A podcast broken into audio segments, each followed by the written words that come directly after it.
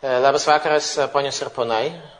Šiandien mūsų paskaita pranašo Iliяру Аукос отнешимас. Тема нашей сегодняшней лекции – жертвоприношение пророка Ильяру. Пророк Ильяру, сказано о нем словами пророка Малахи, Торай вакшуми пиру кимала Гашем ойзгу, что Тора будет искать от уст его, ибо ангел Всевышнего Бога сил он. Мы остановились на том, что в прошлой лекции пророк Ильяху был вынужден забрать ключ воскрешения из мертвых и отдать ключ дождя. Для того, чтобы вернуть дождь еврейскому народу, еврейский народ должен был вернуться к Чуве, вернуться к Богу Израиля. Подчеркиваю, речь идет о народе Израиля, о десяти коленах, которые находились в тот момент под руководством царя Ахава, написавшего на воротах Шамрона, что нет у него доли в Боге Израиля. Задача очень непростая. Посмотрим, как пророк Ильягу ее осуществил. 18 глава книги Мелахим, книги царей 1. «И прошло много дней, и на третий год сказано было Ильягу слово Господне, «Иди появись перед Ахавом, и я дам дождь на землю». Здесь прямо видим, что предыдущая история воскрешения пророка Йоны, Машиеха бен Юсефа, непосредственно связана с темой и с проблемой дождя. И пошел Ильягу, чтобы явиться к Ахаву, а голод сильный был в Шамроне. И позвал Ахав Авадию, который ведал двором, а Авадия был весьма богобоязнен. И было, когда Изевель уничтожала пророков Господних, Взял Авадия сто пророков и спрятал их по пятидесяти в пещере и питал их хлебом и водой. И сказал Ахав Авадию, пройди по стране по всем водным источникам и ко всем потокам. Может, найдем там траву, чтобы прокормить коней и мулов и не лишиться скота. И разделили они между собой страну, чтобы пройти по ней. Ахав пошел в одну сторону одной дорогой, а Авади ушел другой дорогой. Какая-то достаточно странная история – когда за поиском воды для животных отправляется сам царь и отправляется пророк Авадия, который ведал его двором. Они вдвоем расходятся по земле Израиля искать воду. Идея сама по себе не очень тривиальная. И когда Авадия был в пути, то повстречался ему пророк Ильяву, и он узнал его и пал на лицо свое и сказал, «Ты ли это, господин мой Ильяву?» И сказал тот ему, «Это я, «Пойди, скажи господину своему, Ильягу здесь». И сказал он, чем согрешил я, что ты предаешь раба твоего в руки Ахава, чтобы он убил меня? Как жив Господь Бог твой, что нет ни одного народа и царства, куда бы ни посылал господин мой искать тебя? И сказали они, нет его. Тогда он брал клятву с того царства и с того народа, что они не нашли тебя. А ты теперь говоришь, пойди скажи господину твоему, или Ягу здесь. И будет, когда я пойду от тебя, то Дух Господень унесет тебя не знаю куда. И если я пойду уведомить Ахава, а он не найдет тебя, то он убьет меня, а раб твой с юности богобоязнен. Разве не рассказано господину моему, что я сделал, когда Изевель убивала пророков Господних? Как я прятал сто человек пророков Господних по пятидесяти в пещере и питал их хлебом и водой? А ты теперь говоришь, пойди скажи господину твоему, Ильягу здесь, ведь он убьет меня. И сказал Ильягу, как жив Господь, свой, перед которым я стою, что сегодня я откроюсь перед ним. И пошел Авадия навстречу Ахаву и рассказал ему об этом. И пошел Ахав навстречу к Ильягу. И было, когда Ахав увидел Ильягу, то сказал ему Ахав, ты ли это наводящий смуту на Израиль? Тот сказал, не я навел беду на Израиль, смуту на Израиль, а ты, дом отца твоего, так что вы оставили заповеди Господни, и ты следовал Баалем. А теперь пошли собрать ко мне весь Израиль горе Кармель, и 450 пророков Баали, и 400 пророков Ашеры, питающихся от стола Изевеля. И послал Ахав ко всем сынам Израилевым, и собрали пророков к горе Кармель. И подошел Ильяу ко всему народу и сказал, долго ли вы будете колебаться между двумя концепциями? Если Господь есть Бог, следуйте Ему, а если Бааль, то следуйте Ему. Пророк Ильягу почему-то ожидает от евреев принятия решения. Состояние компромисса, состояние, когда и-и, когда и Богу немножко послужить, но и Баалю тоже, почему-то пророк Ильягу кажется хуже, чем служение одному Баалю. Почему-то кажется хуже. И не отвечал ему народ ни слова. Для того, чтобы ответить на этот вопрос, нужно было полностью изжить из себя все формы баализмов и прочие измы, которые в тот момент существовали. И сказал Ильягу народу, я один остался пророком Господним, а пророков Бааловых 450 человек. Пусть дадут нам двух тельцов, и пусть они выберут себе одного тельца и рассекут его, и положат на дрова, но огня пусть не подкладывают. А я приготовлю другого тельца и положу на дрова, и огня не положу.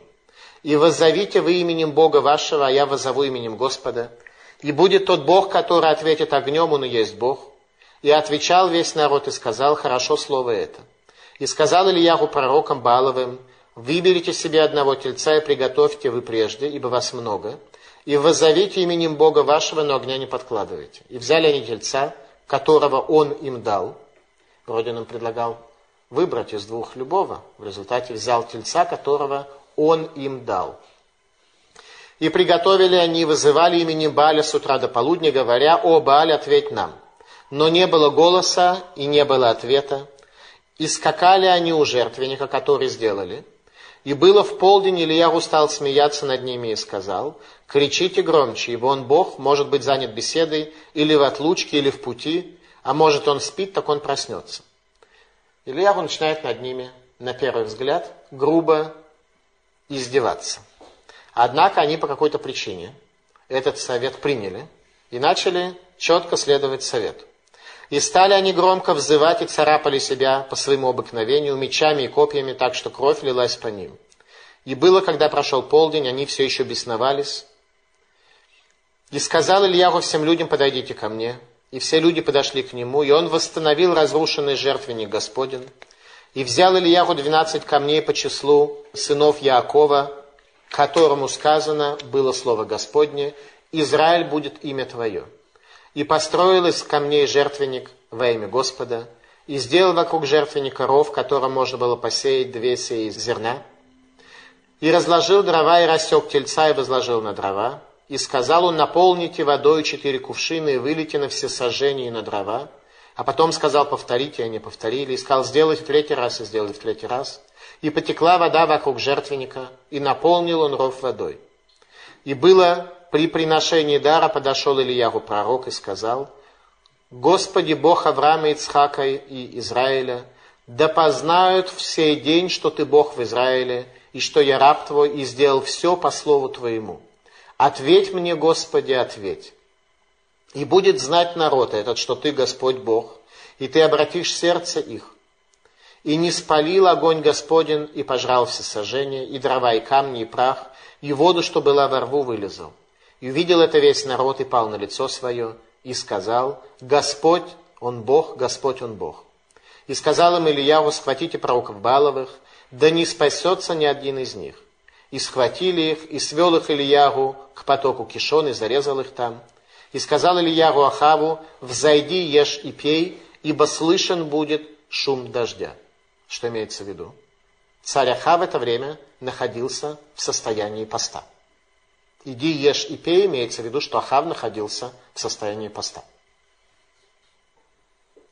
В состоянии поста в рамках еврейской религии, а не в рамках Баалевой религии. И поднялся Ахав есть и пить, а Ильягу взошел на вершину Кармеля, склонился к земле и положил лицо свое меж колен своих. И сказал он отруку своему, поднимись, прошу, взгляни в сторону моря. И поднялся тот и взглянул, и сказал, ничего нет. И семь раз говорил он, иди опять, и было на седьмой раз, тот сказал, вот небольшое облако с ладонь человека поднимается с моря. И сказал он, поднимись, скажи Ахаву, запрягай и спускайся, чтобы не задержал тебя дождь. Между тем небо потемнело от тучи, от ветра, и полил большой дождь. Итак, жертвоприношение пророка Ильяву, который спасает еврейский народ от засухи и от гибели, давая им дождь.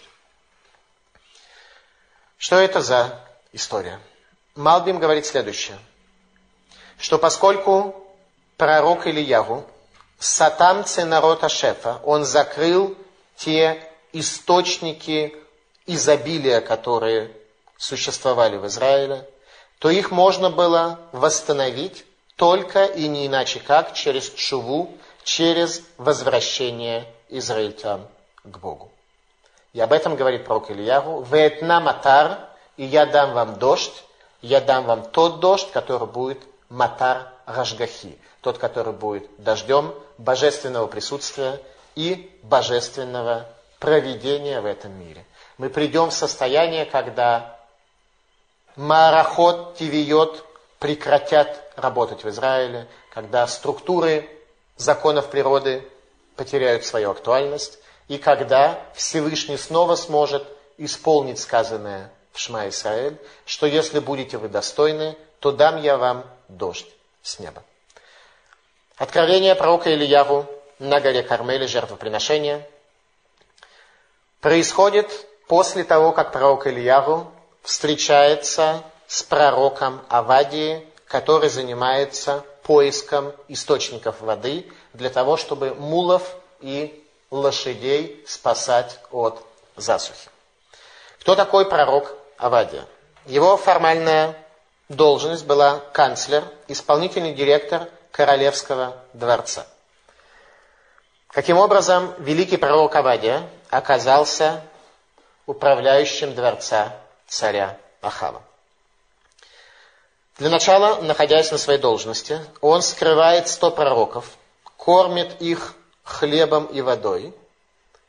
Откуда у него деньги в условиях голода и засухи на хлеб и воду? Ответ простой. Он занимает эти деньги у сына царя. Он занимает эти деньги у сына царя, заложив в рабство своих детей. Под залог своих детей, так что если он не отдаст свой долг, его дети пойдут в рабство. Это пророк Авадия, о котором сказано, что он боялся Бога очень. У этого человека не было никаких расчетов, поэтому в результате ему откроется пророк Ильяху. Зачем Ахаву нечестивому нужен такой канцлер? Ответ Лгит Яэцумо, чтобы было с кем посоветоваться. Ахав был большой человек, ему нужен был кто-то большой, с кем можно было посоветоваться. Пророков он убил, тех, кто мешал. А пророк Авади, он был гер из Идома, человек как бы иностранец, религиозный, достойный, но все-таки иностранец. И царь Ахав очень любил э, всевозможных иностранных деятелей, но этот стал религиозным. Ну ничего, во всяком случае праведный, посоветоваться с ним можно, интересно, пусть он управляет моим домом. Была еще одна причина, как то описывает Талмуд в трактате Сангидрин Дафламитет, что Ахава считал, и считал правильно, что заслуги Юсефа привели к благословению дом фараона. Что когда Юсеф спускается в Египет, это привело к благословению дом фараона, так что Египет разбогател и сконцентрировал в своей стране богатство всего мира. Поэтому решил он следующим образом, что и если у него будет достойный канцлер его королевского двора, то, по всей видимости, благословение может к нему тоже спуститься. Однако по какой-то причине это не работало. На каком-то этапе спрашивает Ахав, пророк Авадию, «Шема ло яре лукимата». Может быть, ты не боишься Бога в нужной мере, и поэтому просто благословение ко мне не приходит. И те слова, которые у нас написаны в тексте, что Авадия ярает Ашем Меот, что Авадия боялся Бога очень. Каким образом эти слова получил еврейский народ? Когда Ахав обратился к нему, может быть, ты недостаточно Бога боишься? Яцта Батколь, раздался голос с неба, в Амра, и сказал, Авадия гая ереет Ашем меод, аваль бейтошель Ахав, ломизуман лебраха.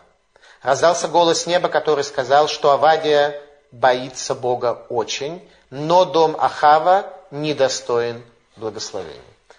Что такое мизуман? Мизуман от слова подготовка. Как кли, как сосуд, на который Всевышний может спустить свое благословение, дом Ахава не подготовлен.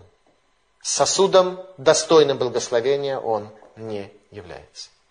Почему пророк Ильяру сначала открылся перед пророком Авадии, а не пришел прямо к царю Ахаву, чтобы пригласить его на гору Кармель для выяснения, кто есть Бог, Бог Израиля, или Бааль и Ашира, которым они поклонялись.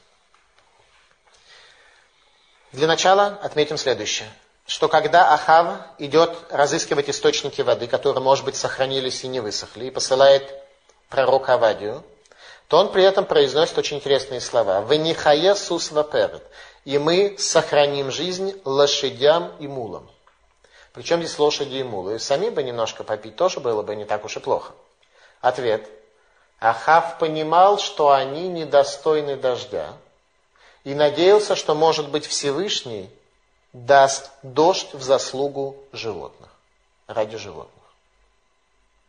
Таким образом, Ахав уже был подготовлен к состязанию на горе Кармель, потому что Ахав прекрасно знал, что дождь это не просто природное явление в этом мире, а дождь является свидетельством связи Бейн Юним Тахтуни между верхними и нижними.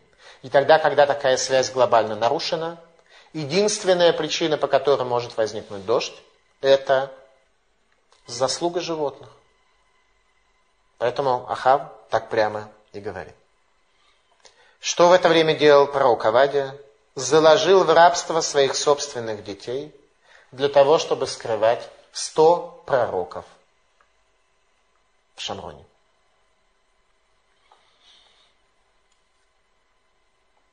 Пророк Ильягу появляется там, где возникает мессирус нефиш, самопожертвование. Там, где пророк Авадия совершает самопожертвование, он удостаивается того, что пророк Ильягу приходит к нему и говорит ему, чтобы он пригласил Ахава. И весь тот конфликт, который будет на горе Кармель, который завершится жертвоприношением, он весь как бы произойдет благодаря пророка Авадии. Пророк Авадия будет к этому причастен. Пророк Ильяву делает последний шаг, который может спасти десять колен от пропажи в Ассирии и разрушения Иерусалимского храма, который произойдет впоследствии. В то время как пророк Ильяру спасает Израиль, пророк Авадия пишет свою книгу, свою пророческую книгу, в которой только одна страница, о римском изгнании и условиях, необходимых для строительства третьего храма, который будет вечным. Это работа, которой занимается пророковадие, заложив своих детей и спасая пророков. Он пишет пророческую книгу о третьем храме. Пока еще первый храм только построен. Пророк Авадия уже пишет книгу о третьем храме. Эта книга заканчивается словами «Ваалу Мошеим бегар цион лишпот эт гариса вегайтала амлуха». И придут спасители для того, чтобы судить гору Исава, и будет тогда Богу царство. То есть Богу царство будет только тогда, когда человеческая цивилизация, построена на ценностях Исава, она подвергнется суду, и кто эти спасители, которые придут? Они будут из гор Цион, из горы Сион. На тот момент Идом был подчинен Израилю, более точно Иудеи. Идом подчинен Иудеи, пока еще совершенно неразвитый народ, и никому в голову на тот момент не могло прийти, что Идом, достаточно периферийная страна, будет когда-то играть какую бы то ни было роль в истории человеческой цивилизации. Она так и играла. И дом был первым, кто произнес лозунг, суть которого отрицание ценностей Олам Раба, будущего мира, и признание только тех ценностей, которые осязаемые и видимые, и связанные с Улам Газе, с этим миром. В условиях тьмы, тьмы мира, когда только то, что осязаемое признается и принимается человеком, что есть цивилизация и дома. Пророк Авадия пишет свою книгу, которая начинается словами «Хазон Авадия», «Видение Авадия». Это книга, которая описывает наше с вами изгнание сегодня. Пророк Авадия. Перед ним раскрылся пророк Ильяу. Когда Ильяу приходит к царю Ахаву, задает царь Ахав вопрос пророку Ильяру, «Гаата зе охер Исраэль». Ты ли это наводящий смуту на Израиль? Что это за смута? Охер, состояние смуты, это когда мир перестает быть чистым, прозрачным и давать возможность сохранения видения, когда материальность, взболтанная в нем, она мешает видеть, она застилает глаза, и она мешает дышать, и она ограничивает жизненность человека. Их разговор имел глубокую теологическую нагрузку. Кто является Охер Израиль? Кто наносит вот эту смутность и мутит в Израиле, так что теряется ясность видения? То ли пророк Ильягу в результате своего вмешательства вопросы Рашгаха и Тева, вопросы божественного присутствия и законы природы, то ли царь Ахав в результате своего служения идолам. Между ними был спор. В результате пророк Ильягу предлагает открытое состязание, которое Ахав не мог не принять, несмотря на то, что он этого очень боялся. А именно, Ральбак говорит, что свойство Баля было влияние и огонь. Главное свойство Бааля – это влияние и огонь. Поэтому пророк Ильяву предлагает им самое подходящее условие состязания. Кто сможет огонь спустить с неба? Свойством Баля было влияние и огонь. Самое тонкое из материальных форм. Огонь. Из четырех материальных форм. Он говорит, очень хорошо. Кто посредством своей духовной концепции сможет оказать влияние на самую тонкую форму материи. Вы спустите огонь или это сделаю я. В результате Ахав соглашается, собирает 450 служителей Баля, в то время как Изевель 400 служителей Аширы не допустила. Поэтому погибли на горе только 450 служителей Бааля. Обращается пророк Ильяху к народу и говорит, «Адматаэтем посхим сейфим». До каких пор вы будете колебаться и прыгать, и скакать между двумя мнениями? Решите, где вы находитесь. Во что вы верите? В какой системе вы живете? Возникает вопрос, а разве так уж плохо, когда люди, в принципе, Балю подчиняются – но при этом еще какие-то элементы еврейской этнографии соблюдают. Праздники, церемонии, дни памяти, еврейская самодеятельность, песни, пляски, кулинария, то, чем занимаются сегодня общины. Разве это плохо, что уж лучше совсем все это оставить и бросить и совсем э, Баалем служить? Почему пророк Элиягу предложил им только самое крайнее решение? Раши объясняет так. עד מתי אתם פוסחים על שתי הסעיפים. До каких пор вы будете прыгать между двумя мнениями? Раши говорит. Штеймах шавот шейнхем мавиним лехахлием мига и луким. Две точки зрения, по поводу которых не можете вы принять решение, кто же на самом деле является Богом. До каких пор вы будете хромать. Рада говорит, что такое посхим, что такое хромающий, что тот, кто хромает на обе ноги, не может опереться ни на одну из них. И так и продолжается состояние хромоты в Израиле.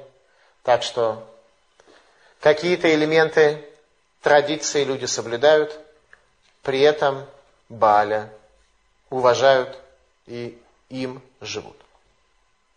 Говорит Малбим, Эйн бейн шнеа фахим эмцаи им гашем гуйлуким им еш мамаш бебаль, эйн лахем хелак бейлаке Исраэль. Между этими двумя противоречиями нет середины, Между ними находится пропасть.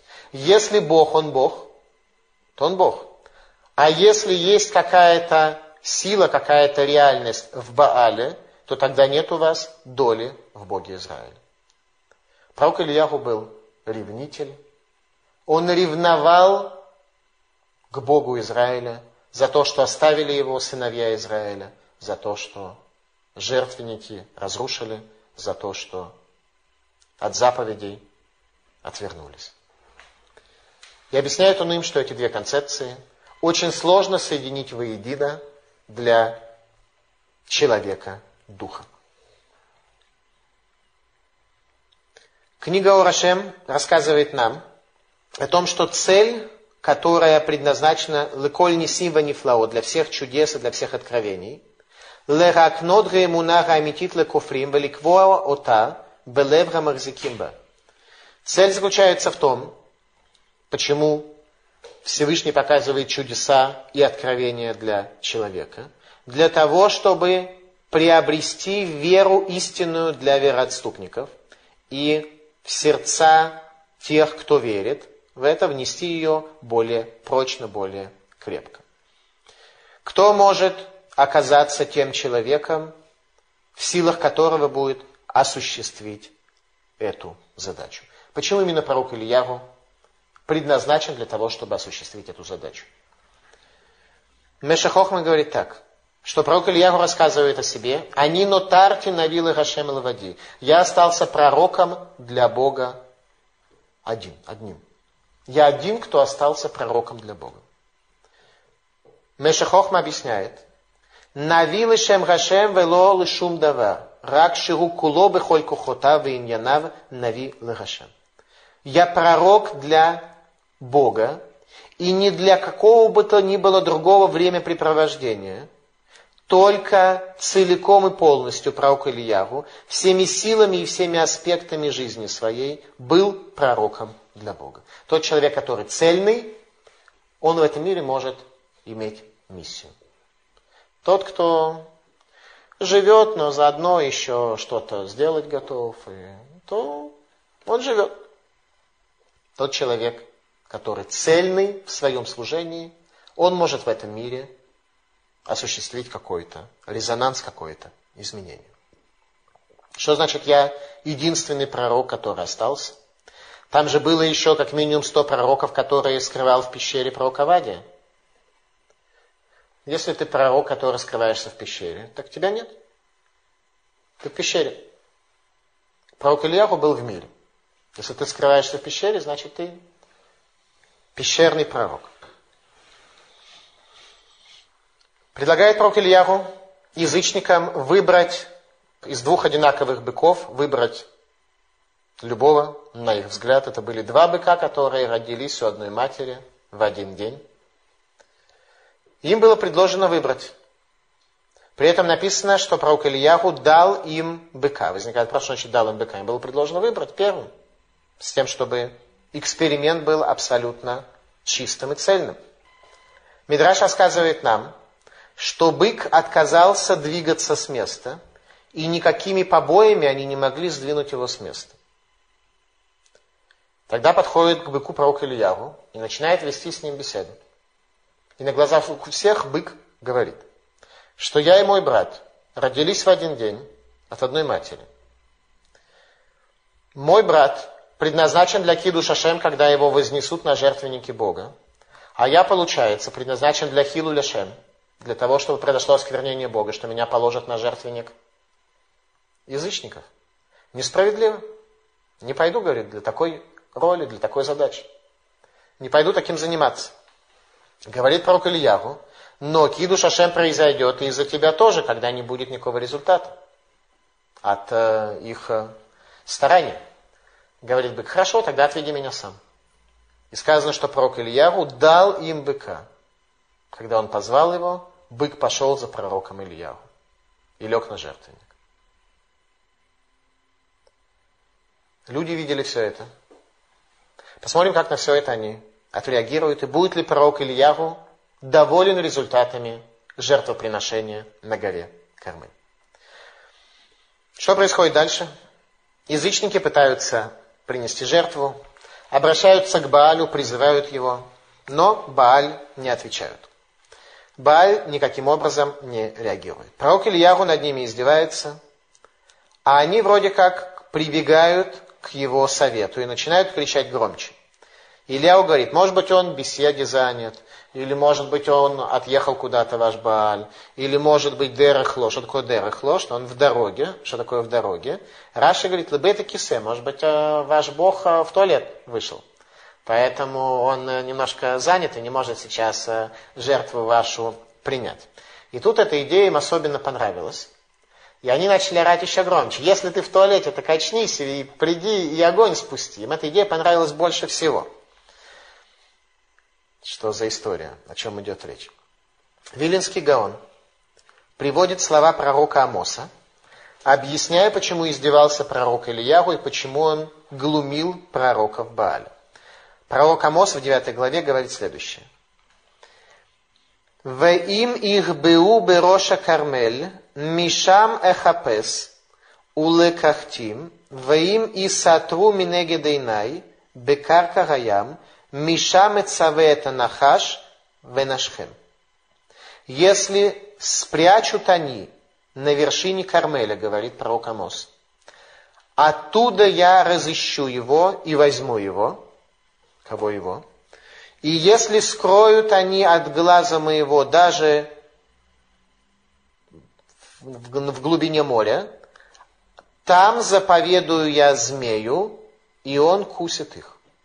То есть пророк Амос явно соединяет концепцию змея, ответственного за смешение добра и зла, с горой Кармель. На горе Кармель самое глобальное событие, которое произошло в истории еврейского народа, это, безусловно, жертвоприношение Илья. Каким образом Вилинский Гаон видит связь между этой историей и тем, что сказал пророк Амос. Пророк Амос был учителем пророка Исаи. А именно, Увдей Бааль, служители Бааля, поскольку их было много, и у них было время, и вся государственная инженерная машина была, и строительная машина была у них в руках, построили жертвенник с небольшими технологическими особенностями. А именно, они осуществили подземный подкоп к жертвеннику, где со спичками сидел Хиель. Тот самый Хиель, который отстроил Ерихон – тот самый Хиэль, который похоронил всех своих детей в процессе строительства Ерихон. Образ Хиэля, как до сих пор мы с вами его видели, это был человек честный, человек, который верил в истину, человек, который считал, что болезнь, она не от греха, а от вируса, а смерть, она не от ангела смерти, а от болезни. Поэтому он верил во все, что лабораторная работа покажет и докажет. Пророк Ильяву предлагает лабораторную работу. Показать, кто в этом мире обладает способностью откровения и проникновения в жизнь человека, Бог Израиля или Баль. Казалось бы, он должен был стоять в первом ряду, наблюдать за процессами и первым сказать, если Бог победит, значит Бог победил. Если Бааль победит, значит Бааль победил. Он должен был стать в числе первых. Он был одним из самых знатных. В это время мы видим, где находится Хель со спичками, чтобы поджигать быка язычников. Поэтому, когда пророк Ильяру над ними издевается и говорит, кричите, может, он в туалет отошел или заснул, тут им вдруг пришла в голову идея, действительно, там же жарко. Раз засуха, значит нет облаков, нет туч, значит высокая температура, значит жарко. Может он там заснул, пока мы тут э, мучаемся. Они начали орать громко. А может в туалет он пошел? Тоже хорошая идея. Может действительно в туалет сидит. Так давай поджигай уже наконец. Они начали орать, орать, орать. Возникает вопрос, что же произошло с Хиелем? По какой причине он пошел на заведомый подлог? Хиель до сих пор был человеком истины, тот, кто жил в Бейтеле, и был одним из духовных лидеров идеи Агалим золотых тельцов Яровама.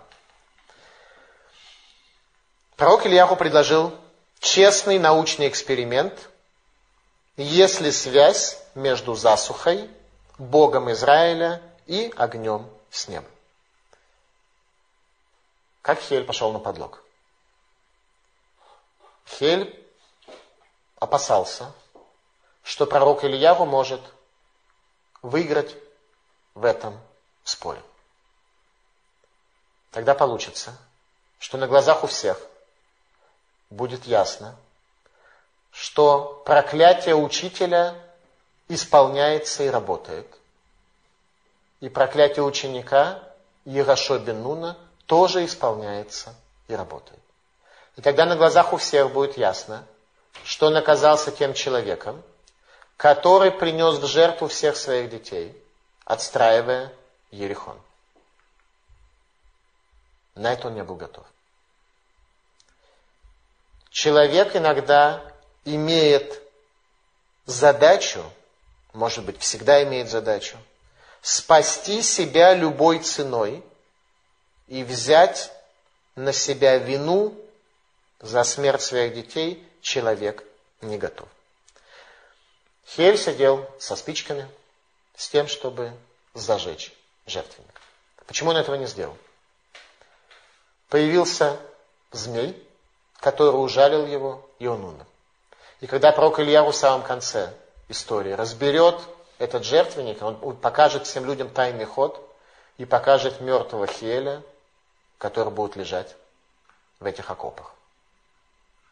Они ему кричали и звали. Почему змей? Почему именно змей побил Хеля? Сказали хазали еврейские мудрецы, Кольга порец гедер, ешхену нахаш виямут. Каждый человек, который нарушает границы, который нарушает границы постановлений мудрецов, того, что есть мидерабонан, постановлений наших мудрецов, то укусит его змея, и он умрет. Это будет змея, от которой нет никакого излечения. И в наше время тоже. Сегодня медицина хорошо продвинулась, и в принципе от любой змеи есть противоядие. Так вот, от той змеи, которая кусает в результате нарушения постановлений мудрецов, противоядия пока нет и не будет. Почему? Потому что эта змея ответственная за смешение добра и зла. В человеке произойдет в результате нарушения границ мудрецов – он привыкнет, что можно нарушать границы. Он нарушит границы. в конце концов, это смешение добра и зла, которое он осуществляет в себе, побьет его очень сильным ударом. Мидрашаба говорит следующее. Омар Равшмуй Барнихмани. Амрулы нахаш, мипней маата мацуй бен агдерот, амар лагем, мипней шепарацти гидроша люлам. Сказал Равшмуй Барнихмани. Спросили змея, почему ты находишься между оградами. То есть змеи, они очень любят всякие ограды, заборы, э, всевозможные какие-то такие, не знаю что. Сказал он им, потому что я нарушил ограду мира.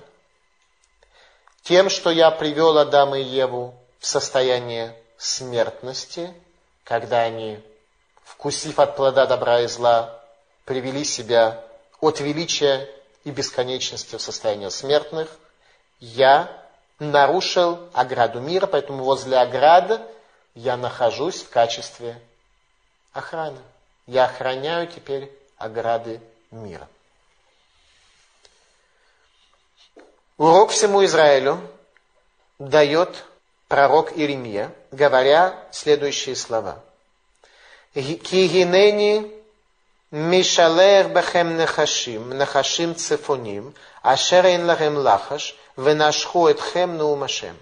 Ибо вот я, ибо вот я посылаю вам змей, змей жутких, против которых нет никакого средства, и они будут кусать вас речь Бога.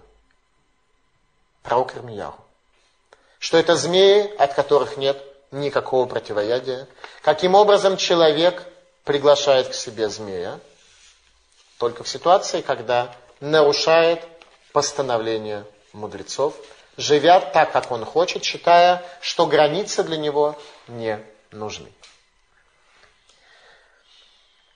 И так взывают они к своим богам, к Балю, спусти огонь. И сказано в тексте «Вейн коль, вейн вейн кошев». И нет голоса, и нет отвечающего, и нет слушающего. Что значит нет голоса? Понятно. С неба ничего не происходит, и огонь не спускается. Что значит нет отвечающего? Балим не ответил. Что значит нет слушающего? Что это за состояние перед раскрытием чуда, которое раскроет пророк Ильяву на горе Кармель? Мидрашаб объясняет следующим образом.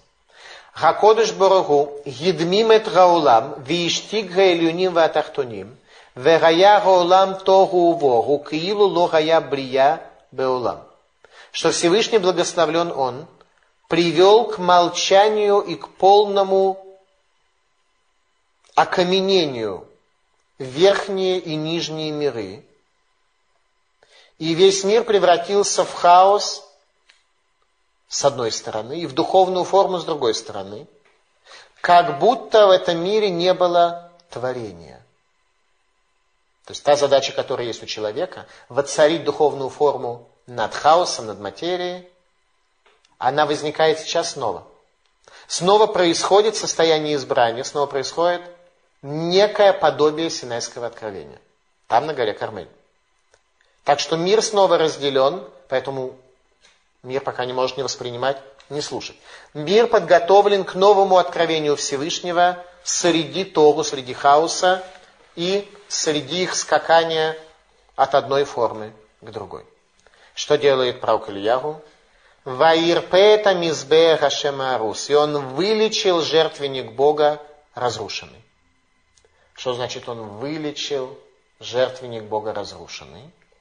Раша говорит, что это жертвенник, который построил царь Шауль. Пророк Ильягу строит тот жертвенник, который построил царь Шауль, и служители Бааля разрушили его.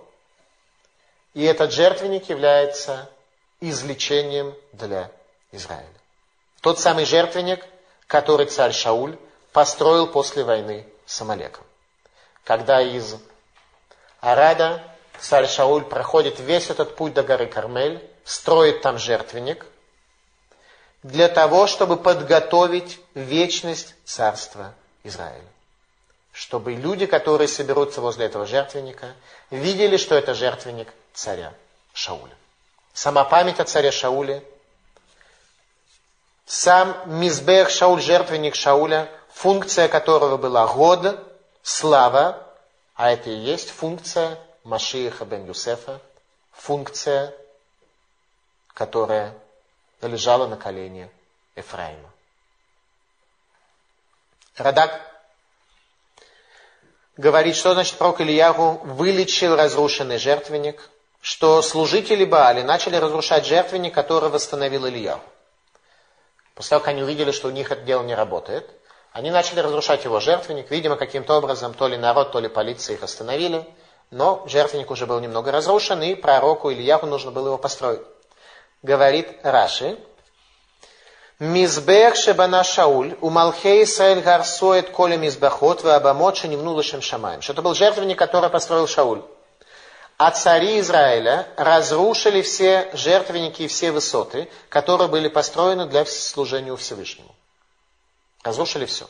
Все, что было в Израиле, а именно в Израиле было много жертвенников и высот, которые были разрешены для использования до строительства Иерусалимского храма. Так вот, цари Израиля искоренили любую память об этом. Искоренили любую память. Все разрушили. Мидраша Гада, что Шераяуто мизбех рефуалы Израиль. Что значит восстановил пророк Ильягу и вылечил пророк Ильягу жертвенник – восстановил, вылечил, что этот жертвенник был излечением для Израиля. Он был в состоянии повлиять на суть связи между добром и злом в человеке. Он влиял на злое начало, он приводил к излечению. Жертвенник, который построил царь Шауль, он приводил к тому, что в человеке злое начало теряло свою силу и свое влияние. Берет пророк Ильягу 12 камней, и произнес при этом слова «Исраэль и Ешмеха», ибо Израиль будет имя тебе, так было сказано про отцу Якову. И поставил 12 камней. Возникает вопрос, зачем? Зачем, кроме этого жертвенника, нужно было еще 12 камней поставить, 12 памятников. Какая связь? Малбим говорит, чтобы не сказали люди, что пророк Ильягу использовал 12 знаков зодиака для спуска огня. Не могли подумать, что если камни, так, наверное, пророк Ильягу снова колдует. Поэтому пророк Ильягу ставит 12 камней и говорит, эти камни не имеют никакого отношения к спуску огня с неба. Это будет для нас теперь памятником, вечным памятником того, что 12 колен будут свидетелями того, что Бог себя раскроет в условиях хаоса вашего бытия здесь, на горе Кармель. Говорит Радак, Шетуиль схута шватим бедавар, чтобы помогла мне заслуга колен в этом вопросе. Плюс показал им, что на самом деле задача, которая перед ними стоит, это объединение колен. А именно переход Израиля в Иудею, к Иерусалиму, к Иерусалимскому храму и к их ценностям. Это был главный урок, который пророк Ильяру дает в Израиле. Пророк Ильяру посылает своего ученика, пророка Илишу, для того, чтобы он облил все это водой. Три раза было произведено возлияние. Почему три раза? Чтобы напомнить людям о заслугах наших отцов, продолжением которых мы являемся в этом мире. Каждый раз по четыре ведра. Почему по четыре ведра нужно было возливать? Малбин говорит, для того, чтобы спустить шефа, изобилия, из Макор Ильон, из высшего источника, а именно колесницу престол славы Всевышнего, несут, как известно, четыре животных, и эти те четыре животных, которые описаны у пророка Ехескеля. То есть четыре ведра, которые были возлиты на жертвенник, они соответствовали тем четырем силам, которые влияют на движение колесницы, на движение престола Творца в этом мире. А именно ангелы несут престол Творца, а грешники своими поступками мешают ангелу, поэтому им тяжело. И четыре арбахайот, четыре животных, которые несут, это четыре функции в движении правления Всевышнего в этом мире. Поэтому выливаются четыре ведра для того, чтобы спустить шефа, спустить благословение и изобилие мимо Кора Ильон из самых высоких божественных структур правления. И говорит пророк Ильяву, «Укедварха асити, и по слову твоему я сделал». Что значит по слову твоему я сделал? А именно шейкрафти бебама бешат и сурбамот, что я принес жертвоприношение на высоте во время, когда запрещено совершать жертвоприношение на высотах. А именно, что делает пророк Ильяу? Ведь он приносит жертву за пределами Иерусалимского храма. После строительства храма. Человек, который совершает жертву за пределами храма, как мы сами говорили, ему положено отрезание души как пророк Ильяху это сделал. Он не просто это сделал, он говорит, у кедварха асити, по воле твоей, по слову твоему я сделал. Как же он сделал по слову? Отсюда мы учим, что сказано, что «Этла сотла ашем хеферу тератеха». Если есть какое-то время, когда нужно исполнить волю Всевышнего, можно нарушить сказанное в Торе. Кто это может нарушить? Каждый из нас может, э, ну, сейчас, наверное, Бог хочет, чтобы я сделал что-то такое. Давай-ка я нарушу что-нибудь, на всякий случай. Ничего подобного. Только великие в поколении могут увидеть, и Всевышний дал им такие силы, временно, краткосрочно нарушить что-то и сказать при этом у кедварха сити. И по слову твоему я сделал. Ибо слово Всевышнего было наделить великих такими силами, такими полномочиями, что они могут изменить сказанное в Торе. Для того, чтобы произошло спасение Израиля, спасение душ, спасение тел, пророк Ильягу приносит жертву на горе Кармель, за что в обычной ситуации положено отрезание души, и Всевышний спускает огонь на эту жертву. Обращается пророк Ильяу к Всевышнему с короткой молитвой «Анени Хашем, Анени, ответь мне, Бог, ответь». Что это включает в себя? Раша говорит «Анени беэш, анени бематар». Ответь мне огнем и ответь мне дождем. Ответь мне огнем на жертвенник и ответь мне дождем, который будет после того, как еврейский народ, увидев все это, сделает шуву, откажется от Бааля, откажется от бреда и произнесет слова, что Господь есть Бог, что этот мир свидетельствует о единстве Бога. Говорит Раши, Работейну амру, анени баэш, анени шило ямру маасек шафимгем. Продолжает Раши и говорит, что учили наши учителя, что молитва пророка Ильягу, два раза анени, ответь мне. Первый раз анени бэш, ответь мне, спустив огонь. А второй раз, ответь мне, чтобы не сказали люди, что Илья уколдует. Что проще всего сказать? Пророк Илья уколдует. Он спустил огонь с неба. Подумаешь, да, пока мы не знаем, как точно такое колдовство работает, ну, Илья уколдует. Так что мы из этого должны сделать? Вывод. Спустил огонь с неба, ну. Так вот, чтобы люди так не сказали, это была молитва пророка Илья. В ядуке Аташем, и узнают они, что ты Бог. В они Авдеха, продолжает Раши, а я раб твой. Кшетишлахени левасрам латид лаво, я минуби им гаем тайнени. И когда пошлешь ты меня в будущем время, для того, чтобы провозгласить им о приходе Машииха, то они поверят мне, если ты ответишь мне сейчас. О чем заботится пророк Ильяву? О том, чтобы его приняли сейчас – еврейский народ, чтобы потом это было признаком и свидетельством, когда он будет провозглашать о приходе Машииха, чтобы его приняли. Обращается к Всевышнему и говорит, ибо какая главная проблема, которая есть в человеке? Гасибота либо махуранит, что ты сердца их повернул назад. А именно, ты создал человека, говорит пророк Ильягу, не умеющего думать вперед –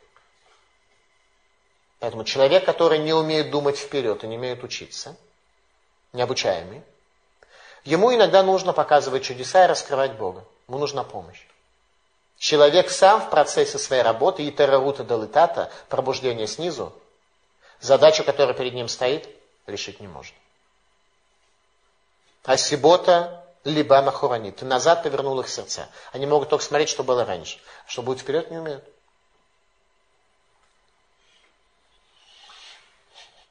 В результате Коль Амон Гашамим. Раздается голос огромного дождя, большого дождя, который выпадает в Израиль. Заслугу чего? Заслугу чего получает еврейский народ дождь? Во-первых, что весь народ видит подобного рода откровения, видит, как спускается огонь с неба, провозглашают Гашем есть, что такое Хашем Гуэлуким?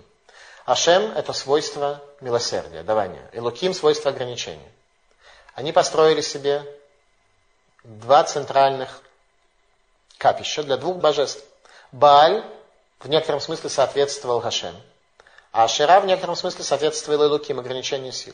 Теперь, когда они провозгласили, что все в одном, они тем самым отказались от всех своих богов, которые были до этого. Еврейский народ сделал шуву,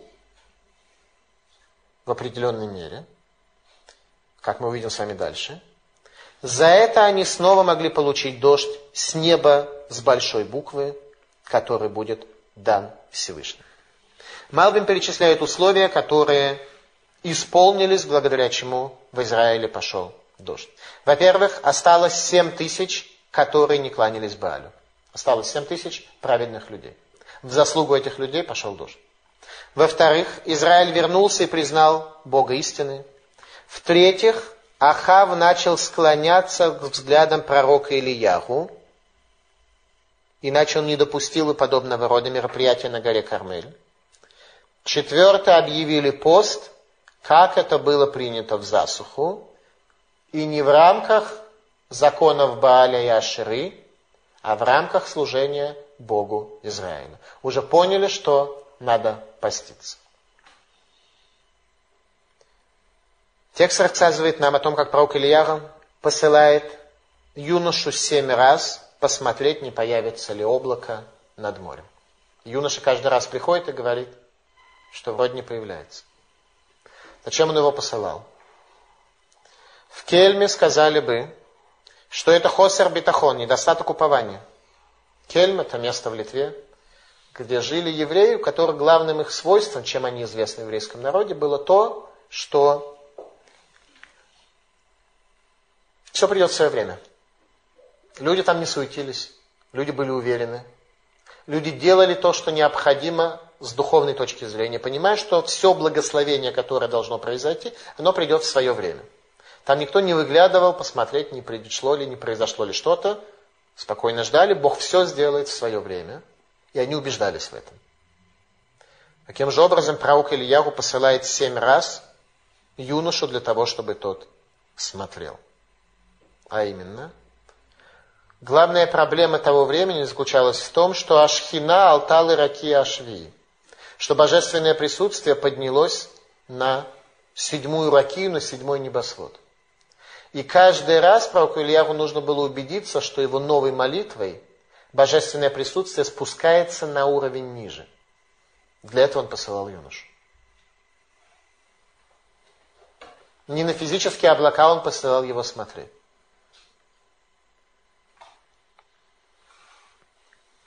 Тора, книга Дворим, глава 33.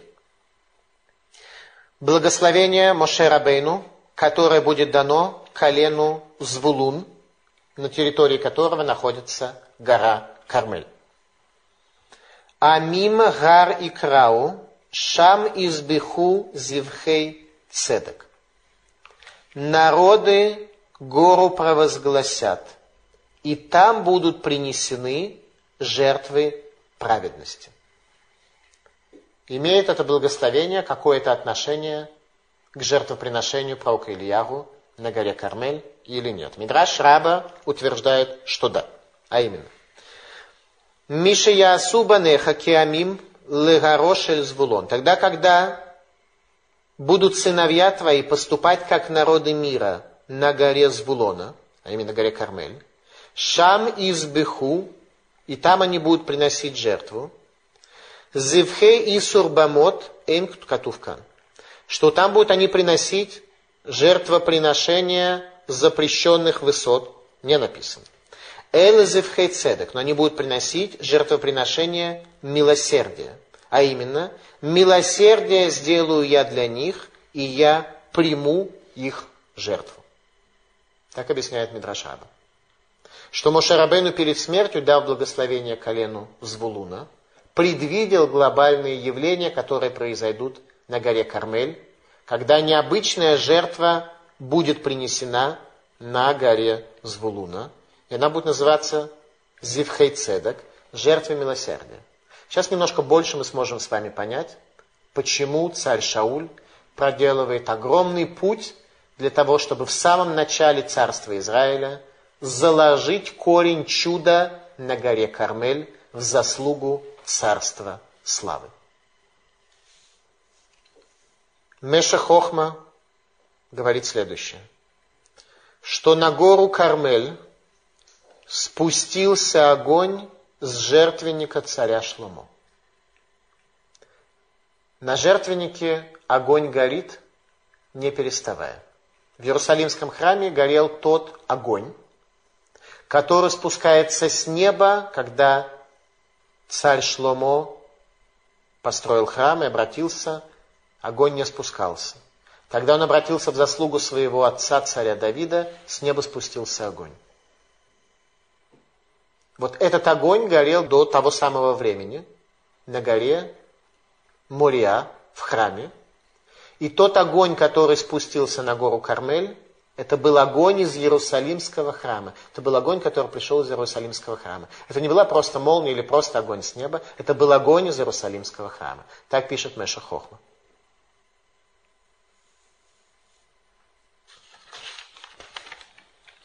Жертвоприношение пророка Ильяу.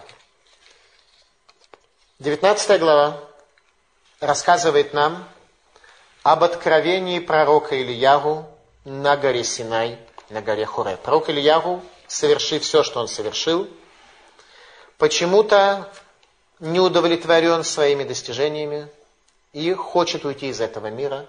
И Всевышний приводит его на гору Синай для того, чтобы показать ему частное синайское откровение, как это было показано Моше Рабейну. 19 глава.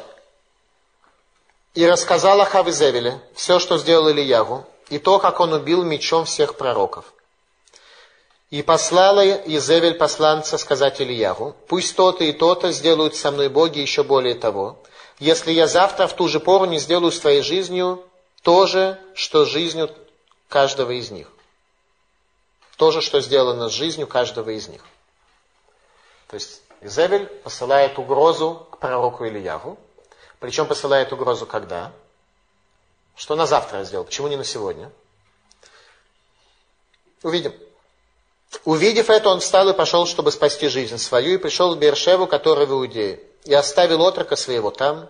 И ушел он в пустыню на день пути, и придя сел под кустом дрока, и просил смерти душе своей, и сказал, «Довольно теперь, Господи, возьми душу мою, ибо я не лучше отцов моих. И лег и уснул под кустом дрока. И вот ангел коснулся его и сказал ему, встань, поешь. И взглянул он, и вот у изголовья его лепешка, печеная на углях и фляга воды. И поел он, напился и лег снова.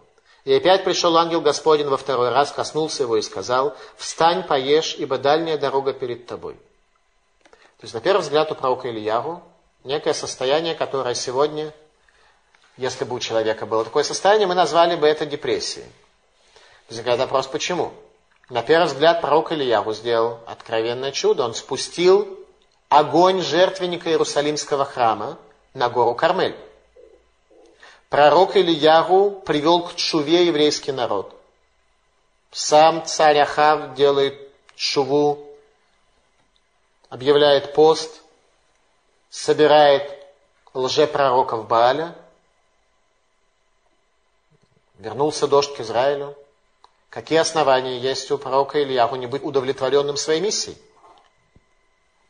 И встал он, поел и попил, и шел он силой той трапезы сорок дней и сорок ночей до горы Божией Хорев. Хорев – это одно из названий горы Синай. И пошел он там в пещеру и ночевал в ней. И вот слово Господне было к нему, и сказал он ему, что тебе нужно здесь, Ильяу. Всевышний задает ему вопрос, чем тебе плохо? Вроде сделал очень много. Ты был последним инструментом, последней надеждой спасти еврейский народ и вернуть его из Израиля в Иудею. И ты сделал все, что ты мог, сделал много. И сказал он, весьма возревновал я о Господе Боге Цваоте, потому что оставили завет твой, сыны Израилевы, Жертвенники твои разрушили, пророков твоих убили мечом, и остался я один, но и моей души искали они, чтобы отнять ее. И сказал, выйди и стань на горе перед Господом. И вот Господь проходит, и большой сильный ветер, раздирающий горы и сокрушающий скалы перед Господом. Огромный ветер. Не в ветре Господь. После ветра землетрясение. Не в землетрясении Господь. После землетрясения огонь, не в огне Господь. После огня голос тонкой тишины. И было, когда услышал это Ильягу, покрыл он лицо свое плащом и вышел, и стал у входа в пещеру. То есть пророк Ильяву показывается Синайское откровение. Возникает вопрос, зачем нужно при этом ветер и землетрясение и огонь, если Бог не в этом. Если Бог не в этом, так это и не надо. Показать только коль дмама дака, голос тонкой тишины. И может быть этого будет достаточно. И снова спрашивает о Всевышний, после того, как пророк Ильяху увидел уже все, что есть в этом мире, получил максимальный урок, так что сам он покрыл свое лицо Баадарто одежды, когда он понял, что больше человек увидеть не может. Когда он дошел до предела того, что может увидеть человек, и остаться живым, не сгореть от божественного присутствия, то он выходит. Снова спрашивает о Всевышнем, что тебе нужно здесь Ильяву? И сказал он, и пророк Ильяву повторяет снова то же самое. Весьма возревновал я о Господе. Моя суть ревнитель. Моя суть ревнитель. Когда я вижу зло, когда я вижу кривизну, я это не выдерживаю. Потому что оставили завет твой, сына Израилевы, жертвенники твои разрушили, пророков твоих убили мечом, и остался я один, и моей души искали они, чтобы отнять ее. Что значит искали его душу? Если он спускает огонь с неба, и как ангел перемещается с места на место, так он что, побоялся Изевеля? Это все надо понять. И сказал ему Господь, пойди обратно своей дорогой через пустыню Дамаск, и когда придешь, то помажешь Хазеле на царство в Араме, а Егу сына Нимше помажешь на царство в Израиле, и лишь уже сына Шафата и Зевель Мехолы помажешь в пророке вместо себя. И будет того, кто спасется от меча Хазаэля, умертвит Егу, а того, кто спасется от меча Егу, умертвит Илиша. Очень странная слава. Очень странная слава. Просто очень странные слова. Ну, давайте будем разбираться. Откровение пророка Ильяру. В чем суть депрессии, которая была у пророка Ильяру? Что у него забрали ключ дождя раньше времени, не дав довести дело до конца. Не дав довести чуву еврейского народа до конца, до тех результатов, которые могут удовлетворить человека, истинная суть которого – ревность за славу Всевышнего. За славу Всевышнего, которую растоптала нога человека в этом мире. Забрали у него ключ, он дал дождь и сказал, что лучше умереть мне, чем жить, я больше не хочу жить в этом мире. Я больше не могу этим заниматься. Или от Сабин, я больше не могу этими людьми заниматься. Никакого результата. В Этишлах Изевель. И тут еще Изевель посылает ему, говоря, завтра я сделаю с тобой то, что ты сделал с ними. Говорит Радак. Почему завтра, а не сегодня? Почему она не послала сразу? А именно, Рата килевахав нотель Ильяху мацдико, вело арав либа легаро тейков, вехашва, кибела летафох лев ахав, лашувель ришо. Она увидела, что сердце Ахава склоняется к точке зрения Ильяху. Царь Ахав тоже сделал для себя выводы, из откровения, из жертвоприношения на горе Кармель. Его сердце начало склоняться к точке зрения Ильягу, и он оправдывает его.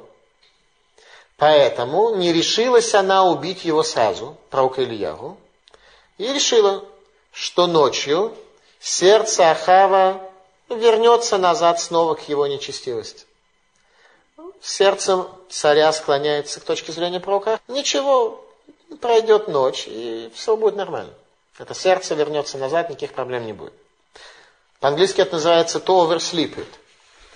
Все утрясется, утро вечером мудренее. Подождем денек, потом уже мы займемся пророком Ильягу, а Ахав. Коя и луким, так сделают тебе боги, как ты сделал им.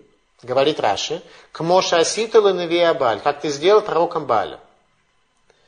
Что это такое? Грубая угроза пророку Ильяру, который переносился с места на место как ангел Всевышнего.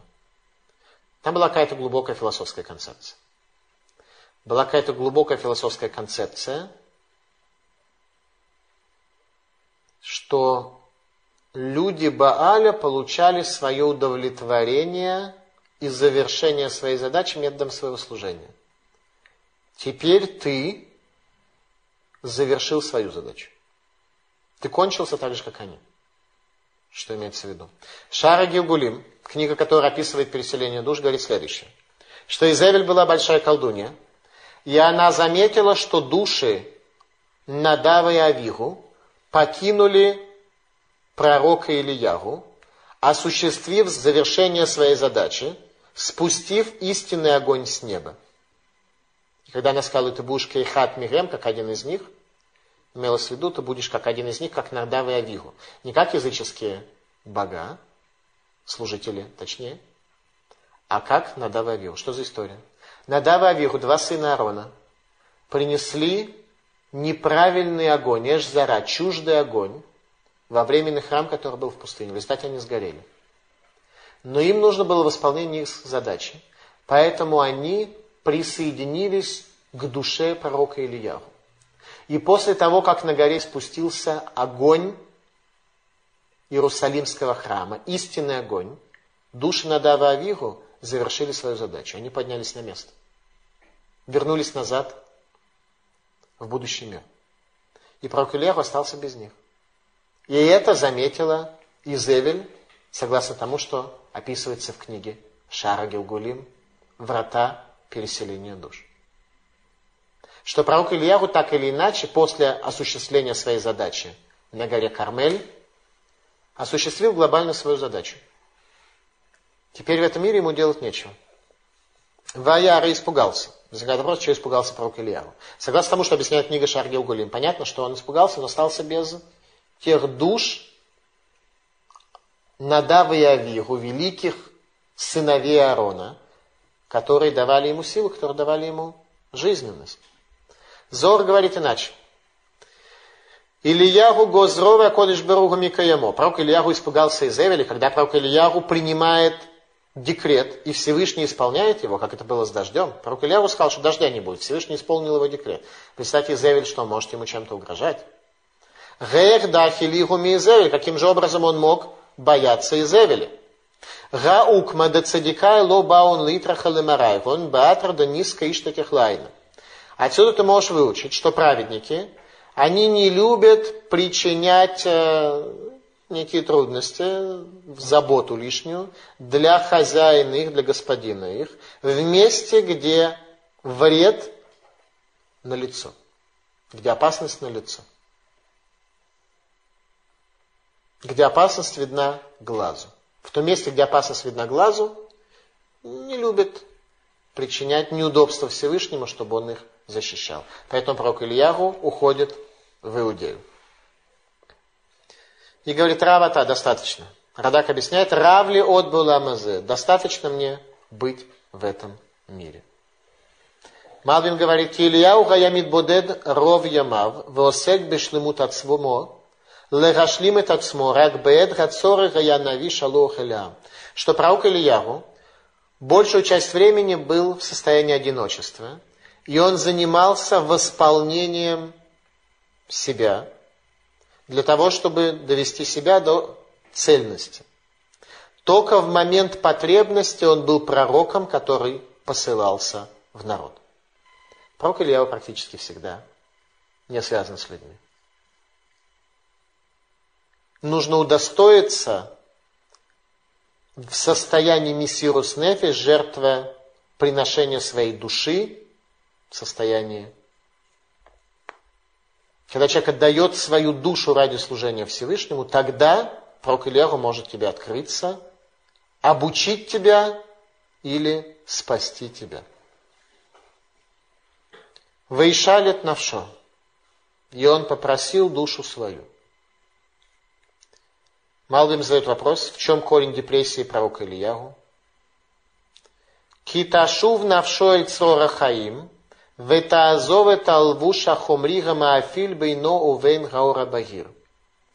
Чтобы вернулась душа его к источнику жизни и оставила одежду материальную, которая отделяет и затемняет между ним и между светом ярким.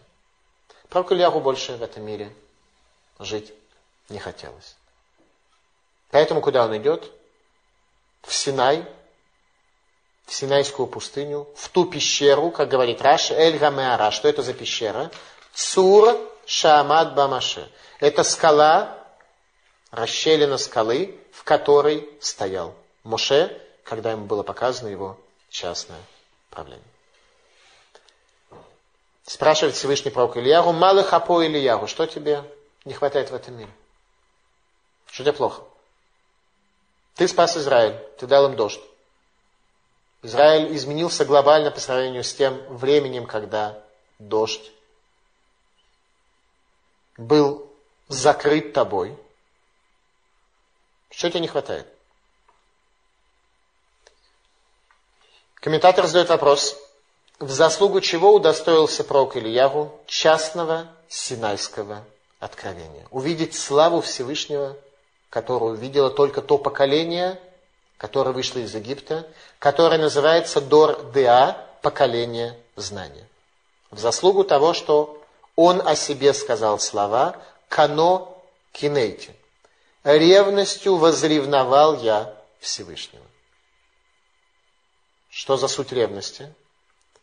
что ничего не помогает, что все впустую, что пророков убили, что Аводия Заре поклоняются, и между двумя концепциями прыгают, скачут и пляшут. Ничего не помогает. Не с кем говорить. Казалось бы, сделал уже. Так что огонь Иерусалимского храма спустился на гору Кармель. И люди должны понять, что наступило время объединения Израиля, что все должны идти в Иерусалимский храм. Огонь Иерусалимского храма спустился к ним на гору Кармель в колене Звулуна на севере Израиля. Казалось бы, уже можно было к какому-то выводу прийти. К какому выводу они пришли? Посылают пророку Ильяву, что завтра с твоей душой сделаем то, что ты сделал с этим язычником. Не с кем работать. Никто не воспринимает. Нет ничего нового под солнцем, правда? Все, все у нас сегодня то же самое. Говорит Зогар. Ата миканели ло яхоль лишлота мута алма. Говорит Зогар. Тогда, когда ты ревнуешь обо мне, тогда смерть не может воцариться над миром. Тогда, когда есть люди, которые канаим, которые ревнители Бога, смерть не воцаряется над миром. Увеличение зла, увеличение хаоса, увеличение бреда в людях, оно приводит к тому, что человек становится все более и более смертный. Это и есть, собственно, суть деградации поколений, редота дерот. Что человек становится все более смертным, и его зив по ним, свечение лица уменьшается, его Кумата Адам, уровень человека, он тоже все уменьшается, уменьшается. Это непосредственно видно. Так вот, пока есть люди, которые являются ревнителями Всевышнего, то состояние смерти не распространяется на мир все больше и больше, как рассказывает нам Зора. Раби Минаха Мендел Ишклов, ученик Вилинского Гаона, говорит, Ильяу Ганави Шорыш Ракина Шеляк Душа, что пророк Ильяу он является корнем ревности со стороны святости. Есть много всевозможных ревнителей, которые ревнуют на самом деле только по причине плохих э, черт своего характера и по причине своей злобы, ненависти и всему, всего остального, так это получается кина шальтума, это ревность нечистоты. Пророк Илья, он был весь кина шельг душа, там была ревность только за Бога Израиля. Там не было примешано никакого состояния Ахират Израиль, неясности в Израиле, то есть состояние мути в Израиле, никакой мути личных каких-то человеческих качеств там не было. Это было все кинашельк душа, ревность святости, как говорит Раби Минахим Мендел из Шклова. Синайское откровение пророка Ильягу. Руах, Рааш, Эш, Коль, Дмама, дака. Ветер, землетрясение, огонь, голос тонкой тишины. Что это за рух, что это за ветер? Мидраш Раба говорит, что три раза в истории человечества разражалась буря, которая могла уничтожить мир. Один раз это было в дни пророка Ильяху. Это была не просто буря, это была буря, в силах которой был уничтожить этот мир. И в заслугу великих мир тогда не был уничтожен.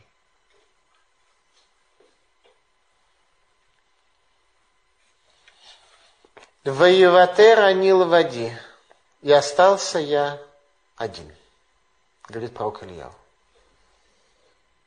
А все остальные люди живут по принципу Улам камингагон нугек. Мир живет как хочет.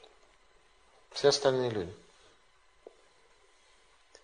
В результате Всевышний должен был дать какой-то урок пророку Ильяу. Что это за руах, эш, кольд мамадака, ветер, землетрясение, огонь? Что это за символы? Мидраш Танхума говорит, пророку Ильяху были показаны основные четыре этапа жизни человека. Руах, ветер. Говорит Мидраш Танхума, Гауламазе, шегу домел руах, шегу овер. Что это этот мир, который похож на ветер, который хаотично дует и проходит. Раш, землетрясение. Йом Гамита, день смерти. Шегуду раш шемариш коль гуфошелядам, что он похож на землетрясение, ибо он приводит к сотрясению всего тела человека. День смерти, смерть, она приводит к сотрясению всего человека. Эш – огонь. Го харамита – это то, что происходит после смерти. Динашель геном – закон генома. Шагу кулуэш, что он весь огонь. Через это надо пройти. Коль дмамадака – голос тонкой тишины – Йом один гадоль, шило и шаэрбо, эла кодыш баругул вадо уламо бельва. Что это за голос тонкой тишины? Это большой день суда, когда останется в этом мире только Всевышний один в этом мире. Как об этом говорит пророк Исаия словами «Венизгав Хашем Лвадо Байомагу» и возвысится Всевышний один в этот день. Четыре этапа жизнедеятельности человека. Поэтому пришел этот урок, согласно тому, как объясняет Мидраш Танхума, показать пророку Ильяву, что человек в состоянии своей жизни, в состоянии рох, в состоянии хаоса, в состоянии бреда, он не может больше, чем он может. Он не может больше, чем он может. Книга Зога. Руах, лоба руах Гашем. Не в ветре Бог. Говорит Зор, почему? Дега шалта але ситра де тогу. Ибо ветром правит сторона хаоса. Ветер, он весь в состоянии, когда хаосом правит. Это состояние нашей жизни, полный хаос то одно, то другое, то что-то задержится, то ты куда-то летишь, то куда-то идешь, то какие-то президенты, то какие-то диссиденты, то, не знаю, постоянно какой-то хаос, куда кто-то куда-то идет зачем-то. Лобераж, не в землетрясении Бог. Дегаш алтабей, ситра де Богу. Ибо в землетрясении, и им землетрясением управляет сторона Богу, сторона формы. То есть это землетрясение, оно на самом деле хаотично, но некая форма им же управляет. Ло беэш, дерашалта бе миситра дехошев, ибо огнем управляет сторона тьмы. Немножко сложно понять, что имеет в виду Зогар, но... Ахараэш кольд мамадака. А вот после огня голос тонкой тишины. Раха иштакахшемавая. В этом находится имя Всевышнего благословлено. Бог там, где голос тонкой тишины. Там, где твое служение, твоя жизнь, она какие-то элементы голоса тонкой тишины в себя включает, там Бог. Что имеется в виду? Сейчас нам объяснять немножко более подробно. А вот это Кодыш говорит, Руах Раш Эш, Рен Шлоша Клипей Орла Лифне Рашхина. Ветер, землетрясение, огонь это три оболочки необрезанности перед шхиной. Необрезанность – это отсутствие завета. Шхина – сам завет. Поэтому шхина, она окружена вот этими тремя оболочками, защищающими ее. Продолжает Авадата Кодыш, говорит, «Коль дмамадака, емихица дака, крува эля Кодыш баругу, бесод веногало савив. А голос тонкой тишины – это ограждение тонкое, очень близкое к Всевышнему благословлен. Он в тайне и свечение ему вокруг. Это то свечение ему вокруг, которое видел, которое описывает пророк Ехескель в своей книге. Это голос тонкой тишины, то есть не просто голос тонкой тишины, который одновременно является последней преградой перед Всевышним, и суть которого свечение вокруг. Если мы этого удостаиваемся, то в какой-то мере мы удостаиваемся небольшого элемента свечения, небольшого элемента откровения Бога. В книге Широширим сказано следующие слова. Эльгинате гоз ярадати, лерод беаве анаха, лерод афрахата гефин, генцера римуним. Спустился я в сад Ореховый, взглянуть на побеги прибрежные, посмотреть, зацвела ли лоза, распустились ли гранаты. Что такое генат и гоз, ореховый сад? У ореха есть три оболочки. Три оболочки, которые скрывают плод. Это суть нашего мира. Там, где есть плод, там есть суть. Три оболочки скрывают. Посмотреть на источники воды, посмотреть, цветет ли виноград и распустились ли гранаты, суть которых, сказано, что каждый еврей полон заповедями, как гранатами. Последняя задача пророка Ильяву, который не мог вынести больше людей в этом мире, который захотел уйти из этого мира, и который благодаря ревности обеспечил себе вечность. Последняя задача была помазать на царство Хазаэля над Арамом, Еху над Израилем, пророка Илишу, пророком над Израилем, в такой последовательности. Действия царя Ахава изменят весь порядок.